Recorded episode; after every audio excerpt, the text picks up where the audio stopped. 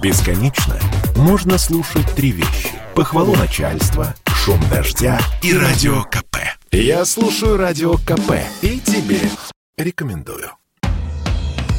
Комсомольская правда и компания Супротек представляют.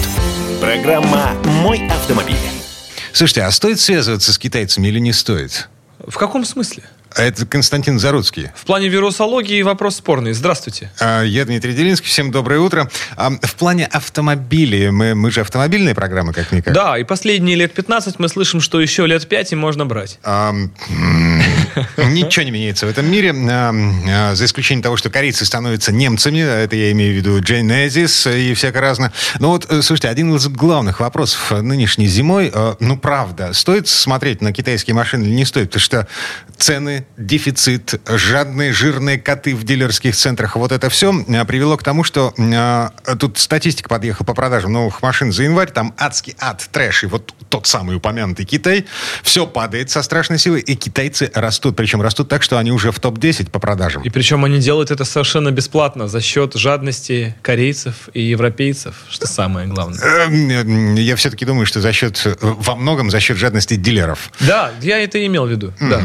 Так, окей. А, Лидер, эм, значит, предсказуемый, марка Хавал. Э, Самая продаваемая китайская машина в нашей стране Хавал Джолион.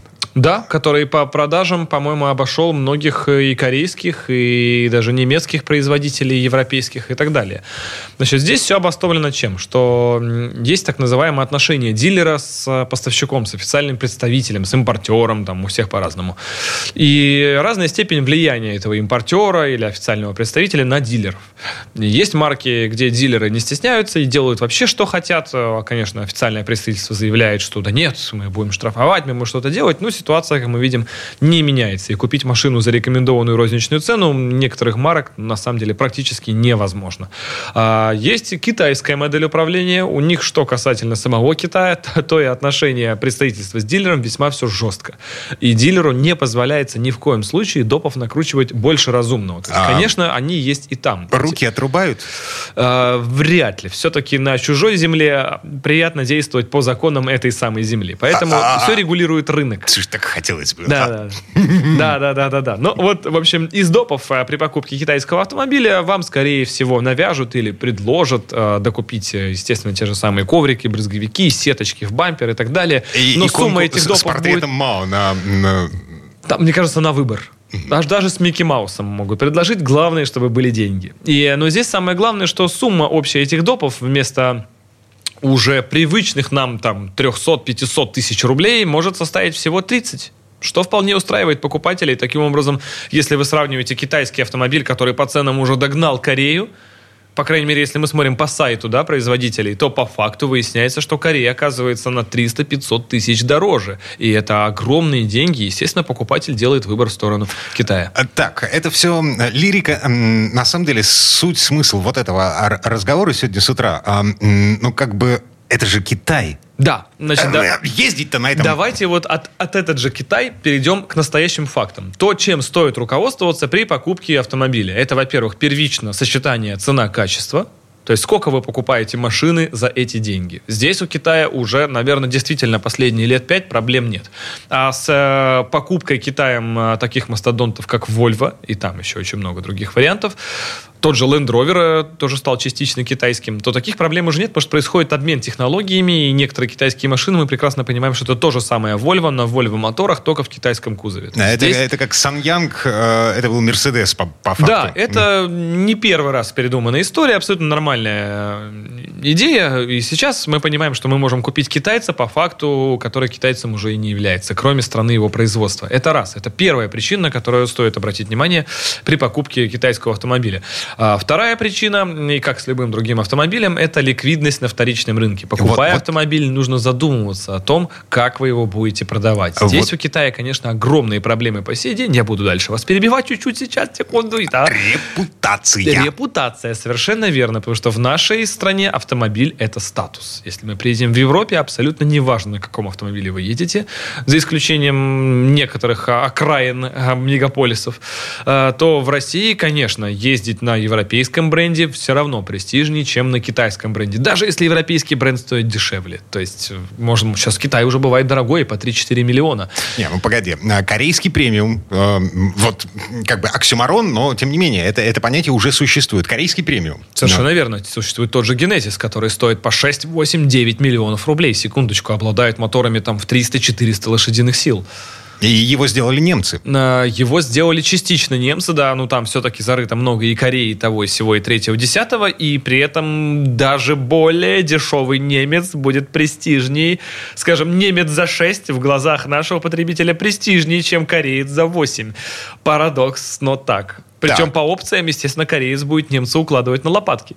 Хорошо. А если сейчас э, китаец, э, ну, какой-нибудь тот же Джолиан, сколько он сейчас стоит? Э, два? Два с половиной? Да, недешево на самом деле. Но... Это уже практически роскошь. Э, имеет смысл смотреть на эту машину, приглядываться к ней э, в том смысле, что, ну, как бы покупать-то все равно что-то надо. Нет? Безусловно, имеет смысл приглядываться, потому что когда мы говорим про накрученные допы, наценки дилеров, машина перестает усиживать в этом самом сегменте цена-качество. Вы покупаете машину дороже, чем она должна стоить. И получается, что этих опций у Китая за эти же деньги будет гораздо больше.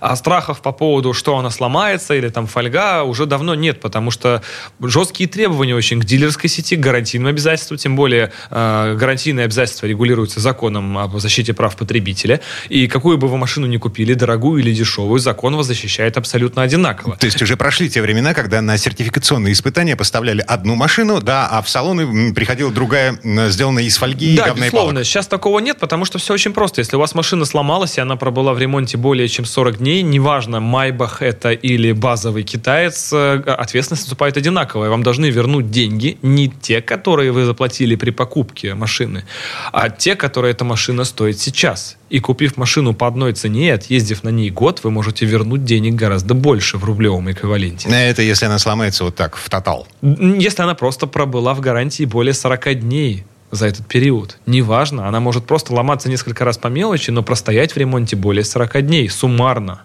суммарно, не за раз. И тогда вы можете вернуть за нее деньги. И в случае с некоторыми марками, получается, вы можете вернуть денег на 700 или миллион э, рублей больше чем потратили при ее покупке. И это большая проблема для дилера. Поэтому дилер делает все для того, чтобы машина в ремонте не стояла. А китайские дилеры тем более. Аналогично, да, потому что это появляется кассовый разрыв. Там просто с точки, с точки зрения бизнеса это очень невыгодно. И этот закон очень хорошо соблюдается. И если вам первично отказали в возврате этих средств, то суд на сегодняшний день однозначно встает на сторону покупателя. Так, хорошо. Э, приговариваем. Э, значит, наступаем на горло собственной песни, эм, ломаем стереотипы и смотрим в сторону Китая. Великий разворот. Если вкратце, берем то, что выгоднее. А за качество и насыщенность опциями давно уже отвечают все примерно одинаково. Угу. Хорошо. А тут Путин недавно поручил правительству перезапустить программу утилизации старых машин. Помните, была такая фишка, значит, в 2010-м, по-моему, в 2014-м, значит, э, сдаешь свою старую ласточку, взамен получаешь э, бумажку, на которой написана скидка в 50 тысяч рублей. А сертификат выдавали. Да, угу. при покупке новой машины у официального дилера. А, значит, сейчас э, вроде как в нашей власти возвращается к этой истории, но мы-то помним, что тогда, в 10-м и в 14-м, это была попытка э, поставить, э, ну, как бы поднять с колен российский автопром. Это были кризисные кризисные времена. А сейчас-то у нас что? Я, я не... Где кризис? У нас дефицит машин. Скорее всего, это часть более глобальной задачи по омоложению автопарка, по неким экологическим соображениям, потому что если мы послушаем речи, опять же, нашего президента с практически там любого, наверное, а, мероприятия крупного, где он выступает, то тема экологии затрагивается, ну, практически всегда. А, экология, выбросы временных, вредных веществ и так далее, и так далее. Плюс утилизационный сбор никто не отменял, он растет с каждым годом, и получается, вы, покупая новый автомобиль, сразу платите а, утилизбор за то, что однажды этот автомобиль автомобиль будет утилизирован.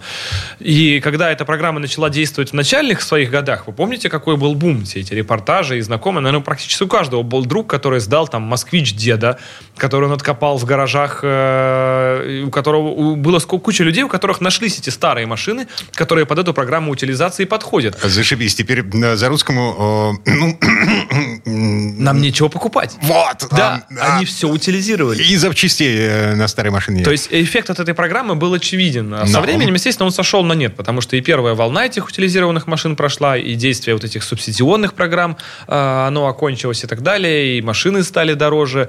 И хотя у нас вроде как еще действуют программы, там, первый автомобиль, семейный автомобиль, но список автомобилей, которые вы можете за эти деньги купить, он, естественно, стремительно сокращается, потому что список этих автомобилей был напрямую привязан к их цене.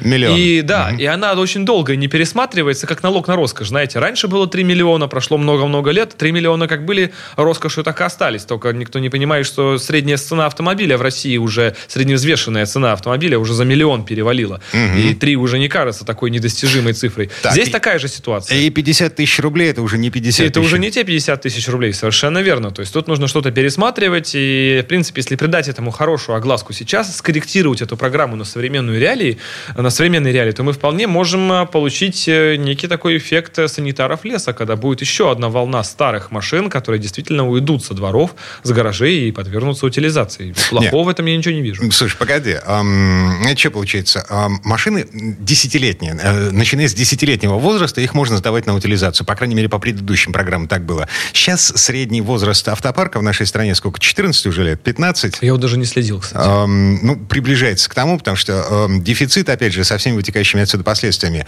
Эм, ну, вот моя 12-летняя машина ездит, и, дай бог, она еще проездит долго. Я не собираюсь ее утилизировать, сдавать. Что-то я, я не против. Не, не вижу потенциального... По, пока пару лет еще покатайтесь, я не возражаю. А что? Погоди. Так, вернемся буквально через пару минут. Программа «Мой автомобиль». Спорткп.ру О спорте, как о жизни. Комсомольская правда и компания Супротек представляют. Программа «Мой автомобиль». А это мы вернулись в студию радио «Комсомольская правда». Я Дмитрий Делинский. А я Костик, ищу сахар. А, кстати, нет сахара. Не доложили. Да, так что с нескрываемой горечью приветствую вас. Так, и конфет, судя по всему. Есть, есть конфетки есть, буду закусывать. Ладно, хорошо, договорились. Так, эм, слушай, не договорили, на самом деле, эм, сумму. Вот э, э, раньше когда э, были первые попытки, значит, избавиться от старых машин путем э, э, государственной программы утилизации всякого старья и автохлама, значит, нам давали сертификат на 50 тысяч рублей, который можно было потратить при покупке новой машины у официального дилера. Э, я понимаю, что сейчас на эти 50 тысяч рублей, ну, как бы обращать внимание вообще... Как сказали бы Сколько? люди с Рублевки, кофе попить. Сколько эм, сколько должно заплатить государство, чтобы ты, например, избавился от э, какого-нибудь хлама? Ну, на мой взгляд, нужно сумму утраивать, наверное. Ведь помните, даже выплаты по ОСАГО, они начинались совсем с других цифр и позже индексировались и так далее, просто чтобы соответствовать э, новым реалиям, потому что ОСАГО со временем перестала защищать людей от чего-либо, потому что выплаты были столь минимальны, что уже практически ничего не покрывали.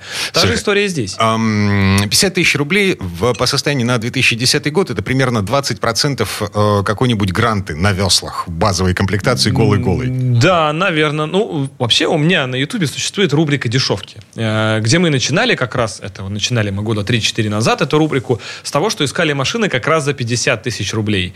А, пришлось индексировать наше вложение в эту рубрику, потому что за 50 тысяч рублей на сегодня не купить практически ничего из того, что хотя бы было на ходу. То есть условие у нас было, что у нас есть 50 тысяч рублей.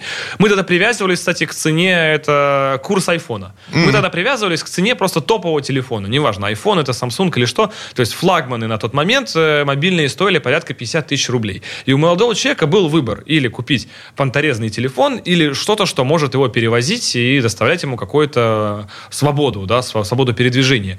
Э, так вот, со временем уже, если мы даже проиндексируем это по курсу iPhone, то, в принципе, 150 где-то нормальная такая себе сумма. Угу. Ну ладно, приговариваем. Э, я не уверен в том, что нас услышат в правительстве те люди, которые занимаются, собственно, выполнением... А у них у всех как раз примерно такие телефоны. Мне кажется, мы с ними сейчас на одном языке говорим. А, беда в том, что они ездят на других машинах. И покупают, соответственно, их и не их сами. не утилизируют совсем разве? А, боюсь, что нет. Ай-яй-яй, странно. Ну, нужно их нам сюда присоединить, пусть посмотрят. Ладно, э, давайте знакомиться с новыми словами в русском языке.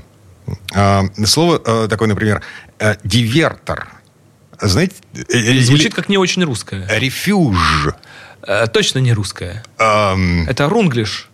Смотри, это мы читаем проект нового ГОСТа по обеспечению безопасности пешеходов на дорогах. Этот документ mm-hmm. разработали в Росдор НИИ. Говорят, что разработали на основе российского зарубежного опыта, и в числе прочего там говорится про успокоение движения про успокоение трафика.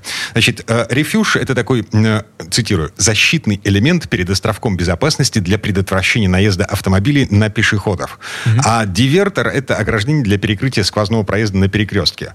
Короче угу. говоря, представь себе, э, лежачий полицейский, так. вот как бы из асфальта вот такой надолб, ну, да, размером с перекресток, угу. с весь перекресток. Да, то, то есть что, площадь что... перекрестка поднята. Это также, да, правильно я понимаю? Да, на 8 сантиметров. Для ну, того, чтобы в, у, в Петербурге у, есть такие вещи. У тебя не было возможности проскочить на скорости этот Ну, была, но дорого, скажем так. Ну, Или да. красиво.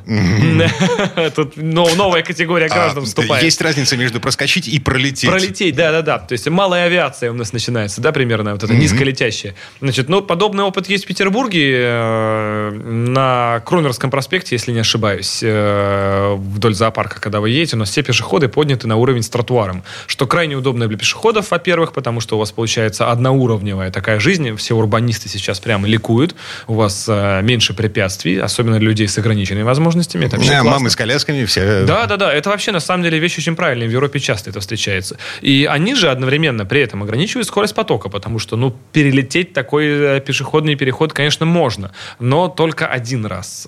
Дальше такой э, участник движения из движения исключается. А в целом версия здравая, я бы сказал. Не вижу в этом ничего плохого, потому что от этого, наверное, и безопасно, и комфортно одновременно. Для пешеходов, конечно. А, продолжаем загибать пальцы. Так. Значит, сокращение числа полос или уменьшение их ширины, зигзагообразные движения с помощью направляющих трапециевидных или овальных островков. А, э, это все меры, которые предлагает новый ГОС по повышению безопасности пешеходов э, для замедления надо идти в ралли, и тогда замедление не произойдет, на мой взгляд. Да? Шиканы. Шик... Да, ралли, кольцевики. И прям сейчас, мне кажется, ну, что покупать что-то рулящее себе, в общем, тогда будет все в порядке. Но будет укачивать немного. Звучит заманчиво. Да, да, да, да, да. Это, мне кажется, интересно. Новые вот эти дрифт-спот, сейчас молодые вот такие поняли. Угу, стало интересно. Стало действительно интересно. Но мне кажется, а, сокращение количества полос на практике будет приводить к потрясающим результатам. К невероятным. А, ограничение скорости значит, знак вешаем перед всем этим хозяйством, вешаем камеру для того, чтобы э, неповадно было. Вот, ставим вот все эти конструкции, которые э, э, зигзагообразно изменяют направление движения. Вот, и смотрим, что из этого получится. Да, таких инициатив, кстати, очень много. Помните, одно время во всех районах вводили так называемые шумовые полосы. Их как-то в один год, это, наверное, год был какой-нибудь одиннадцатый или двенадцатый, э, появилось очень много. В некоторых случаях случаях это приводило к тому, что э, самосвалы, которые двигаются по таким шумовым полосам, начинали чуть-чуть разрушать ближайшие дома от вибрации. Э, люди переставали спать и тому подобное. В итоге с, э, эти с шумовые полосы специально никто не убирал, но с их временным износом их заменили на другие, э, более гладенькие, которые уже перестали разрушать дома и самосвалы и так далее и тому подобное. То есть, скажем, э, практика что-то сделать и посмотреть, что будет, она, конечно, очень авторитетная, но не очень правильная. Посмотрим, что будет. Возможно, введут, потом отведут. Знаете, как, кстати, очень много э, тоже в Петербурге, например, перед развязками такие специальные пластиковые э, палочки вот ставятся на разделительную полосу, чтобы потоки заранее отсекать. Угу. Эти палочки повторяют разметку, и обычно они никогда не переживают первую зиму и потом не восстанавливаются. Бюджет будет доволен. Потратили, сделали, забыли. Слушай, а насчет шумовых полос, помнишь, была мода такая где-то лет 10 назад, наверное, не у нас, за границей, а, значит, на а, асфальт наносить эти шумовые полосы в такой последовательности, в таком порядке, на таком расстоянии друг от друга, чтобы при определенной скорости э, эта штука звучала как... Как мелодия. Я, Музыка, так, я по да. такому даже сам ездил, вы знаете, это Серьезно? очень классно. И ты начинаешь действительно ехать, м, ты сначала едешь с определенной скоростью, и потом начинаешь экспериментировать. А, Помедленнее, побыстрее, то есть в каком моменте ритм начнет теряться. Интересная штука. И более того, когда я ехал по такой штуке в потоке, я замечал, что, наверное, есть такой момент, что все отвлекаются, потому что весь поток начинает вилять и пытаться эту именно мелодию воспроизвести. То есть э, мозг водителя сразу должен обязательно это сделать. И, судя по всему этому, как я, ты же смотришь только на эту полосу, то внимание в целом подрассеивает. Но штука интересная. Мгм. Но это если ты ездишь, э, ну, как бы ты проехал по этому участку Да, я думаю, что каждый день забыл. ты не будешь Ну, на, да. на вот эту мелодию, на рингтон не поставишь, да. М, Ну и к тому же задолбает. Возможно, да. Но поначалу всем очень понравилась. Тема крутая. Мгм. Так, еще одна крутая идея, э, очень смешная. Как, как мы относимся к идее ввести в России ученические права? Например, О, типа это же- выпускник автошколы Да, получает да, какой-то да. документ, э, какое-то водительское удостоверение с некоторым списком ограничений, типа ездить не быстрее 90 км в час. Так И же- потом в автоматическом режиме это, эти права становятся взрослыми, если он ничего не нарушает, не попадает в ДТП. Класс. Это же, по сути, американская схема, которая там работает уже десятилетиями, когда школьники приезжают в школу на машине, и у них специальные права, где указан регион их, так сказать, обитания, да, ареал. Не, ну вот представь себе, я пришел в автошколу в 30 лет, например, да? Э, Поздравляю. А, Мне выдают ученические права с ограничением по скорости в, там, условно, 90 Ну, километров в если час. ваш и IQ соответствует э, тому... запретом на выезд на Если магистрали. IQ на пятерочку, то, пожалуй, тоже хороший вариант, я считаю. То есть нужно какой-то дополнительный тест водить. Я же вижу, как у нас люди по дорогам ездят. Многим вот реально только бы по поселку городского типа передвигаться на мотоблоке и все. С правами, естественно. Нет, нормальная на самом деле история. Почему? Пока вы... э, это на самом деле рассчитано все на, молод- на молодую аудиторию. Это раз. Два. Если вы получаете ученические права, вы все-таки можете набираться какого-никакого опыта, а он крайне полезен. То есть у вас еще нет полноценных прав. Вы предоставляете, ну, представляете, конечно, угрозу для, ну, так себе угрозу, да, допустим, для мирного населения, но только в рамках определенной локации. Я думаю, будет специальная комиссия, которая определит эти локации. Допустим, вам выдают права с разрешением передвигаться только по каким-нибудь там а, пригородным деревням. И вы какой-никакой, но тактильный опыт общения с автомобилем уже набираете. Да вот Почему бы зашибись. нет? А как, как все это контролировать? Да это, никак. это живые Так инспекторы Что за нужны. вопросы? Вы только сейчас об этом задумались. Как это контролировать? Серьезно? Нет, в нашей стране, а, ну, как обычно, жесткость Контролировать, законов да. э, компенсируется необязательностью их исполнения. Абсолютно так же. Все в порядке. Че? Успокойтесь. Тем более, права-то никак не проконтролируешь. Ладно, машина, она хоть имеет номер, там, камеры и так далее, а ученик того на ученик, и ученик, и так Да, далее. да, это же Ну, живых, ну, живых инспекторов придется на дорогу выпускать. Да где же живых-то столько наберешься с такой-то эпидемиологической ситуацией? Да, естественно, у них сокращаются тоже массово. Но в целом идея очень трезвая, потому что э, несовершеннолетние э, ученики школы получат возможность э, ездить, допустим, по своему району, там, до школы и так далее. В целом, ну, эта система рабочая уже много лет Соединенных Штатах Америки. Почему бы нет? И не только там, кстати. Глобальное препятствие, э, ответственность на самом деле такая же, даже жестче. То есть, если человек совершает правонарушение, имея такие права, ему может быть впредь отказано в получении уже прав полноценных, и он может быть заранее их лишен. Эм, То есть, все э, там КОАП, все работает так же абсолютно. Эм, Ладно, пока это только идея, э, озвученная, ну, даже не на уровне Госдумы, а просто одним из депутатов Госдумы. Эм, Человек, видимо, какие-то классы зарабатывает, да? Все, как всегда, украдено у Запада. Мгм. Вот, тут в Питере э, буквально 30 секунд у нас есть для того, чтобы озвучить эту мысль. Значит, созрела идея автоматически лишать начинающих водителей прав э, после третьего ДТП за два года. Два года с момента э, получения водительского удостоверения. Значит, два раза, три раза вляпался во что-нибудь, все на пересдачу. Очень логично, мне кажется. По- Пожалуй, пока лучше самокат. Вот, с такой формулировкой. Константин Заруцкий. Э, Мы вернемся через пару минут. Программа «Мой автомобиль». Я предпочитаю правду, а не слухи. Поэтому я слушаю Радио КП. И тебе рекомендую. Комсомольская правда и компания Супротек представляют. Программа «Мой автомобиль». Слушайте, а как правильно говорить? Заруцкий ходит, Заруцкий плавает, Заруцкий ездит и- или ползает? Движется. Давайте так говорить. М, Суету наводит. Мгм. А, м, ф- фишка в чем заключается? Значит, во-первых, Заруцкий утопил уже вторую машину. Это был не я. У меня классные друзья. Я забыл вам об этом рассказать. У меня офигенные друзья. А, небольшой период времени, давайте скажем 4 месяца. Один берет мой Wrangler, э, со мной на оффроуде на поддержке, ломает у него фендер. Это расширение крыльев. Э, родное, штатное. Ну, просто он пластиковый, сломался. Ну, ладно, с кем не бывает. Наступил снег.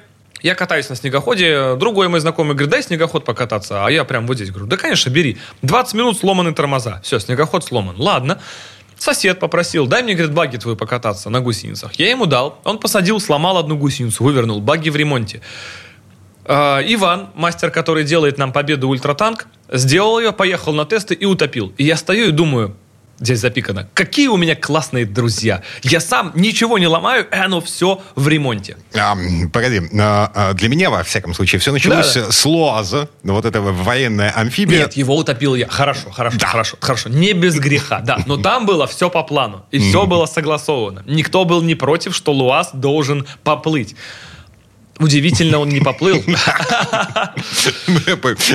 С дырочкой в правом боку. Да. А, Слушай, а, ты показывал, эм, как эффектно эта, штука заводится после утопления. Значит, э, с брызгами, значит, с фонтаном. В лицо обязательно. По-другому не бывает. Но так и не сказал, что движок этот, это же, это же Запорожец. Запорожский воздушного охлаждения V-образный четырехцилиндровый двигатель, да, это V4. Да, он классный, и он специально сделан под то, чтобы утопить его было крайне сложно. У него весь воздухозабор и зажигание выведено прямо на самую макушку, и тонет только в последнем слою, после капитана, грубо говоря. То есть там последним покидает борт судна даже не капитан, а зажигание. И это очень классно. Соответственно, даже после утопления минимальные реанимати- реанимативные действия, без прибегания к инструменту даже. А, ну свечки мы выкрутили, свечной ключ у нас был один. Все, мы все продули, раскачали, завелись и поехали. Мгм. Вот. И, да, эта машина, вот именно вот ну, этот машина Луаз. такая, в кавычках, скажем так, да. Да, Мгм. это а- амфибия, да? Автомоб- Ну, да что-то типа того, да. а, была построена для э, того, чтобы вывозить с поля боя десантуру, Да. вот, а, Да. подвозить боеприпасы и сбрасывать эту фигурину с э, самолетов. Да, да, да, да, да. Это какая-то там машина передовой. И вот это вот прямо меня пугает, потому что в этой машине, которая, ну, по сути, ЛуАЗ амфибия, которая представляет из себя ровную площадку, сверху на которой сидит пилот, и слово передовая, хотелось бы больше защиты. Хоть, хоть какой-то. А, середина 70-х годов прошлого века. Да, да. А, Защита не нужна. Еще понарожают. Мгм. Ам, вторая машина, которую ты утопил. Победа ам, ультратанк. Да, ну не я, но... Да, Ну, она, ну- она, что ж, она утонула, как говорил Великий. Ам, нафиг... Че там? Ты говорил, друг, значит, взял покататься и... Да, тот же мастер Иван, кто ее и делает. На самом деле ситуация казуалистическая, потому что я думаю, не секрет ни для кого, что в феврале, учитывая, что морозы стояли крепкие, лед довольно прочный. Он серьезно держит машину. Опыт того же Луазика показал, что мы Луа- к Луазику на лед выгоняли тот же Вренглер рядом, который его со льда, с воды на лед наверх вытягивал. А для того, чтобы утопить луаз, вы пилили лед Э, Да, бензопилами. и когда мы опилили луаз вокруг, э, то есть э, удерживающей способности льдины площадью с УАЗ хватило, чтобы этот луаз держать. Но он легкий. Да, ну там 700 килограмм, согласен, но все равно. Тот же рядом двухтонный Вренглер ездил, и даже лед не трещал. То есть льда действительно в водоемах много. Со всем этим анализом Иван, э, мастер, кто делает эту победу, решил, что он тоже сможет проехать через озеро. Тем более удельное давление на грунт победа ультратанка оказывает меньше, чем человек. На самом деле, да, по общей площади это 3,5 тонны, мы понимаем, но тем не менее, в точке она практически не давит. И удивительно, но ультратанк провалился. Когда мы начали его выпиливать, вот отступишь полтора метра от этой точки в сторону, лед 30 сантиметров. Шины наших э, средних пил из строительного магазина не хватало, чтобы лед пропилить полностью. Лед 30 сантиметров. И только в этом месте он 8. Исходя из чего мы поняли, что, видимо, это поймана или предыдущая полынья от чего-либо. Не только мы, может, так развлекаемся на озерах. Или просто снизу бьет ключ, таким образом поток воды восходящий есть с озера, и в этом месте лед становится тоньше. В общем, Промойным. случай непонятный, потому что э, вытаскивать победу наверх, ну, мы пропиливали 30-сантиметровый лед, ну, серьезно, ну, прямо очень мощный. У нас было мнение, что мы просто сейчас выйдем другой машиной на лед и поднимем ее здесь. То есть какая-то, возможно, старая полынья. Это говорит об одном, друзья, что если вы даже полностью уверены э, в крепости поверхности льда, если вы даже проверили его толщину у берега, это не значит, что такая же толщина будет на том маршруте, который вы собрались проделать. Выезжая на лед, Помните, что это крайне опасно и принимайте все меры безопасности. Угу. Так, и что в итоге? Тотал? А, да, дальше, к сожалению, произошел ряд ошибок. Ну, утопление самой машины, это, скажем, еще полбеды. Есть много случаев, есть целая категория автомобилей утопленников, как мы знаем, да, которые прекрасно потом ездят дальше, имеют некоторые проблемы с электрикой, но в целом это не конец для автомобиля. А, поднять машину со льда, тоже, если мы сейчас наберем даже в том же Ютубе поисковый запрос, как поднять машину зимой из-под дна, будет очень много роликов, из которых можно весьма подробно эту процедуру извлечь. Далее нужно учесть, что машина затонула в 50 метрах от берега, и просто вооружившись э, большим количеством бензопил, вы физически сможете пропилить полынью прямо до самого берега и дальше тросом машину проволочь по дну. Благо, у нас было много машин с механическими лебедками, с хорошим тяговым усилием, то есть никаких э, проблем, казалось бы, на этом месте нет. Это раз. Начиная с того, что машина под водой в целом, э, ну, там, месяца два может лежать без каких-либо последствий. То есть она не будет там эти ближайшие два месяца ржаветь, и сильнее уже точно не намокнет, поверьте. У нее все в порядке, а вода там там на дне всегда плюс 3 градуса. То есть это самое безопасное место до весны, это именно подо льдом. А, но вы так не решили, вы, вы, вы ее вытащили. Наша команда состоит не только из меня. А, да, я решил, я решил довериться людям, кто ее утопил, им же ее и чинить. Поэтому давайте первично принимайте решение. Ее решили поднимать. А, поскольку лед оказался очень толстым, решили тащить ее подо льдом. Это поначалу получалось. До того места, где наступила мель, и машина уже физически стала упираться крышей в лед. На этом месте мы приняли стратегическое решение, что мы сейчас ее оставляем так, возвращаемся утром, выпиливаем вокруг нее огромную полынью и уже вытаскиваем на берег, грубо говоря, безо льда.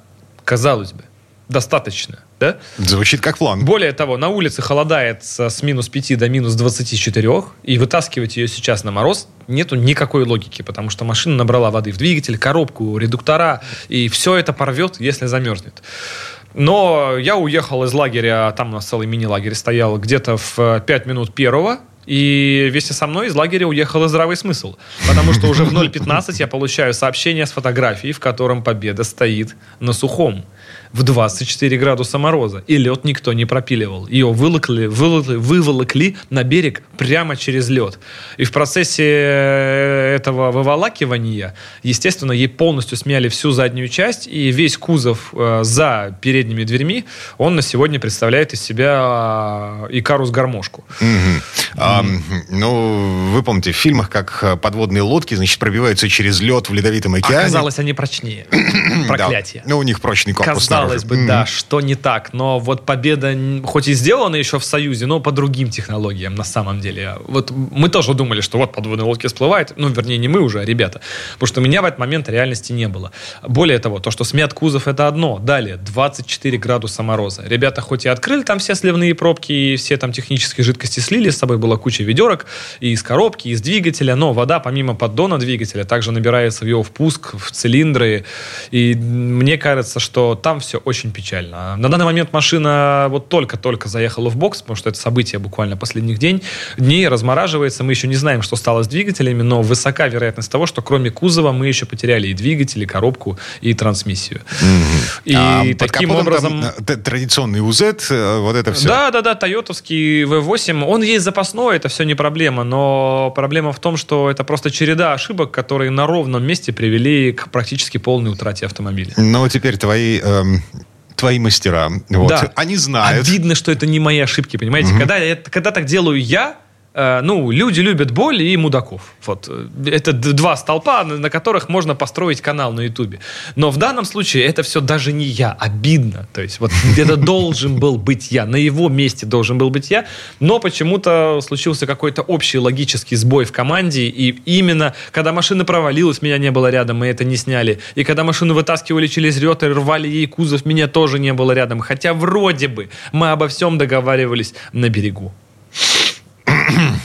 Берег не тот был. Да, похоже, не наш. Угу. Слушай, полторы минуты.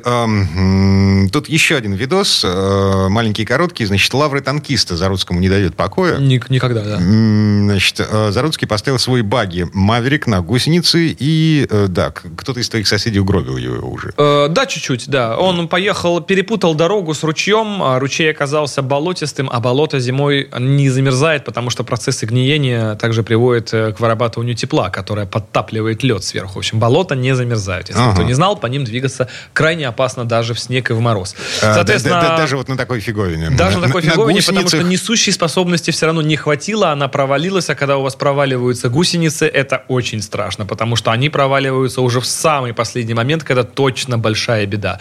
И а... в момент, когда их вытаскивали, опять же, одну из четырех оборвало. Чуть-чуть. Окей, а до какой скорости разгоняется вот эта фигня на гусеницах? Разница между скоростью на колесах и да, на где-то в два раза. То есть на колесах мы едем 140, э, на гусеницах мы едем 70, что нормально для гусеничной техники. Угу. И это все по пересеченной местности, в лесу, в сугробах, по э, колено, по, по пояс. Едет везде, где угодно, режим снегохода, режим некого бессмертия в снегу. То есть э, если вы на ней остановились в снегу и выпрыгнули, вероятнее всего вы провалитесь по полюсу. Эта штука остается вверху стоять и не тонет в снегу. Угу. Так, Очень и, интересное ощущение. И плюс к ценнику, что, полтора-два раза? Э, нет, где-то 700 тысяч рублей. Если само баги, это топовые баги, оно стоит около 3,5 миллионов рублей на сегодня, то сами гусеничные модули стоят где-то около 700 тысяч рублей. Вернемся. Через пару минут буквально. Программа «Мой автомобиль». Послушай, дядя, Радио КП. Ведь недаром я его слушаю. И тебе рекомендую. Рекламно-информационная программа. Комсомольская правда и компания Супротек представляют. Программа «Мой автомобиль». На этом мы вернулись в студию радио «Комсомольская правда». Эм, доедаем конфет, допиваем, допиваем чай. чай без сахара. На Константин... Гостеприимство, «Комсомольская правда». А Константин Заруцкий, я Дмитрий Делинский. Я не отвечаю, правда, это не моя забота. Вот этот а чай, это... сахар, да, вот это все. я про победу тоже всем говорю, что это не я. А осадочек-то остался. Угу. Угу. Так, в этой четверти часа э, про осадочек в топливном баке, в топливной Поднимем системе. вот эту взвесь, да? Да, mm-hmm. значит, взбаламутим все это хозяйство. Так, э, вообще есть стандартный набор вещей, которые должны быть в багажнике у каждой машины, особенно зимой, да? Вот зимой прямо об этом все вспоминают. А, смотри, значит, э, омывайка, вот, плюс какая-нибудь спиртосодержащая жидкость для того, чтобы не было скучно. А, Знаете, есть маленькая история. Я настолько кархобор, что когда оттепель, я с собой кладу еще бутылочку воды. Но вдруг получится сэкономить. И всегда я потом забываю ее слить и поменять на незамерзайку. Всегда. Красавец. Я балбес, да. Да. Значит, э, бог с ней со щеткой, со скребком нормальный. Значит, лопата вот. А нынешняя зима показала, что о, траки, вот, вот эта фиговина, с помощью которой Сам можно... траки, они так и называются. Или сент-траки, если вы говорите без акцента. Съехать с куска льда, который ты проколебал, да, да. пытаясь выпарковаться. Его можно, на самом деле, заменить просто килограммовым мешочком со смесью песка с солью. Это вообще не проблема. Просто покупаете килограмм соли, покупаете или где-то накопали, естественно, в песочнице, в ближайшей у детей, этот чуть-чуть песочек, все это в небольшой пакет, занимает это немало места, и поверьте, это очень эффективно. Угу. Окей, приговариваем. А, значит, силиконовая смазка. У вас сегодня какая-то тяга к э, правосудию приговорам. Я немножко э, озабочен вот, вот тем, что происходит Это в, личное. в нашей стране. Вернемся да. к я дико песку озабочен. соли. Да. Угу.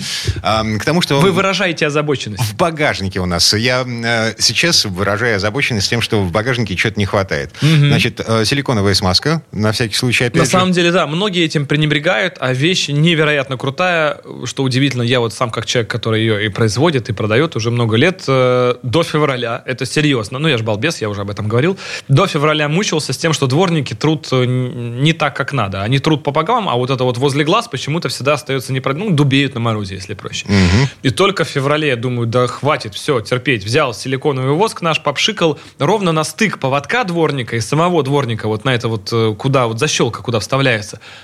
И хорошо стало. Прямо, знаете, как вот болело, болело, и прошло. И прям еду, и вот уже вот неделю езжу, и дворником взмахнул, а там чистота. Я думаю, да что ж, почему сразу-то? Я же, хотя оно все время под рукой, мы же про это рассказываем. Сапожник... Без сапог. Это традиционная абсолютно ситуация. Но аж попшикать резинки дверей и уплотнения всевозможные, чтобы всю зиму не примерзать, это, слава богу, я догадался еще по осени, поэтому лично у меня никаких проблем с примерзанием нет. Я из тех, кто моет машину в минус 15, выезжает с мойки, и потом на следующее утро все всегда открывается, отщелкивает без каких-либо проблем. Кстати, машину помыть бы. Да.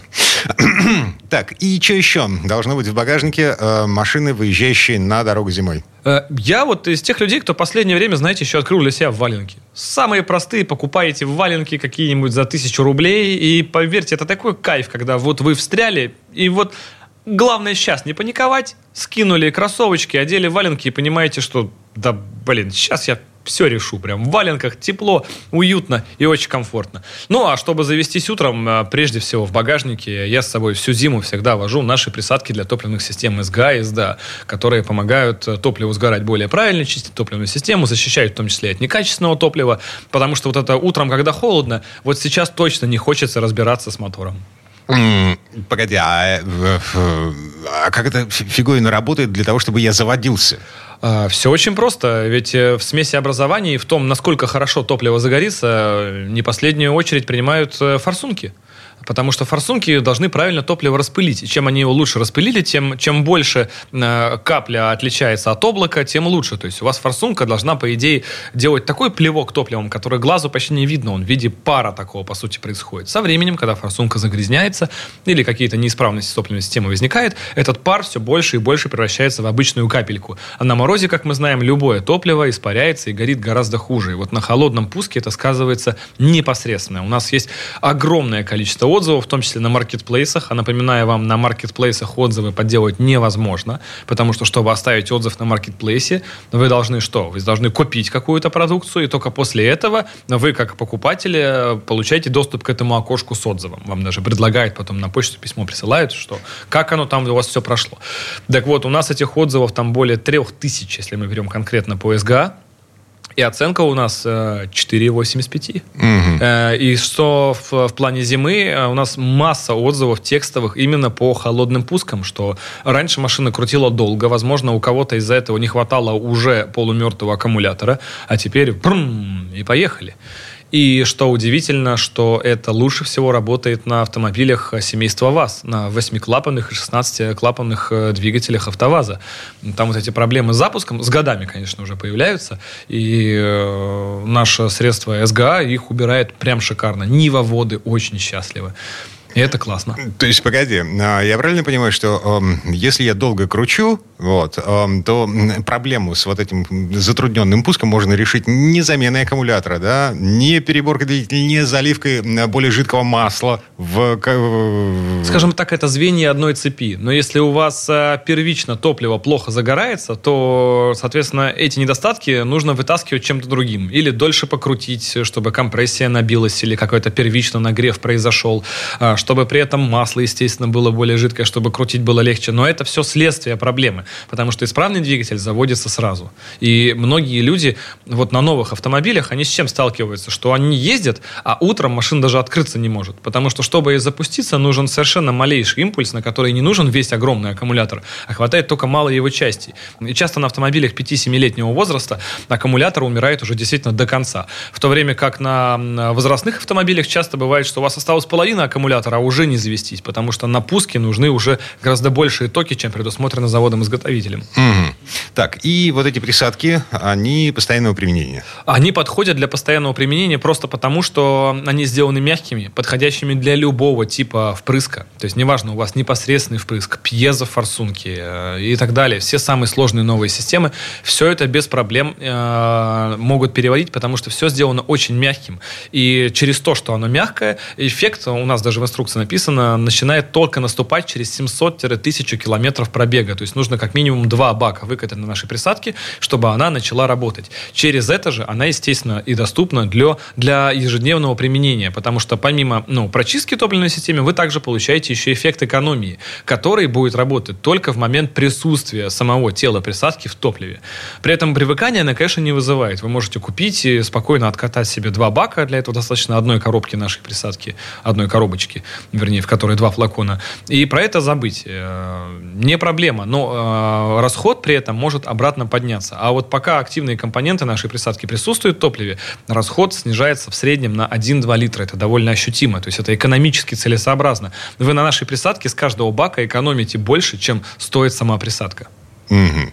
Так, это выгодно. С экономикой понятно. И, э, насколько я понимаю, эта история э, еще интереснее, если мы выходим на трассу. Да, у нас э, пик а, продаж что... приходится как раз на сезон летних отпусков, потому что в городе часто многие забывают, и в городе трудно контролировать расход, ну, потому что, согласимся, да, сейчас у нас сугробы, зима, и расход неминуемо растет. Вы ничего с этим не сделаете, потому что двигаться по снежной каше автомобилю физически сложнее, чем просто по сухому асфальту, да. Через это многие пренебрегают э, использованием нашей присадки, потому что расход все равно большой, и нет вот этого психологического эффекта наглядного от того, что она работает. Но когда вы движетесь по трассе, а особенно если летний отпуск, и вам предстоит за там, ближайшие несколько дней проехать несколько тысяч километров, то, учитывая это расстояние, довольно ровный режим работы двигателя, вы можете сами контролировать, что у вас или круиз, или педаль все время нажата примерно на 1%, э, вы наглядно видите, как падает расход с применением нашей присадки. И это видят все, соответственно, многие у нас просто э, вот перед сезоном отпусков, если так обычно люди покупают по одной-две коробочки, то в летний период мы наблюдаем, что очень много покупателей забирают сразу 7-8 коробок, потому что я еду в Крым, потому что я еду отдыхать.